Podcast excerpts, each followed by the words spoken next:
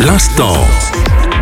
L'instant bande dessinée. Bienvenue, c'est Fabien pour vous parler euh, d'un petit ovni dans le monde de la BD. Auprès des animaux, le quotidien des parcs animaliers, ce sont les éditions Petit à Petit qui nous invitent à découvrir le quotidien des parcs animaliers dans ce titre Auprès des animaux, un album collectif dont les scénarios sont signés Gatz. Des fiches informatives détaillées et des BD de quelques pages alternent pour nous montrer divers aspects des coulisses des zoos. Alors plutôt que zoo, beaucoup préfèrent dire parc car effectivement la réalité est complexe et multiple. Leur mission principale est de préserver le vivant et en particulier les espèces menacées d'extinction. Mais cette mission se décline en quatre grands axes. L'information et la sensibilisation, la conservation et la préservation, la recherche sur la biodiversité et son lien avec l'humain et enfin le divertissement. Car émouvoir et émerveiller est une magnifique porte d'entrée pour éveiller l'intérêt. Il y a une énorme variété de métiers liés à ces parcs dont la vocation scientifique s'est largement étoffée au fil du temps. Les principaux sont bien entendu les soigneurs et les vétérinaires.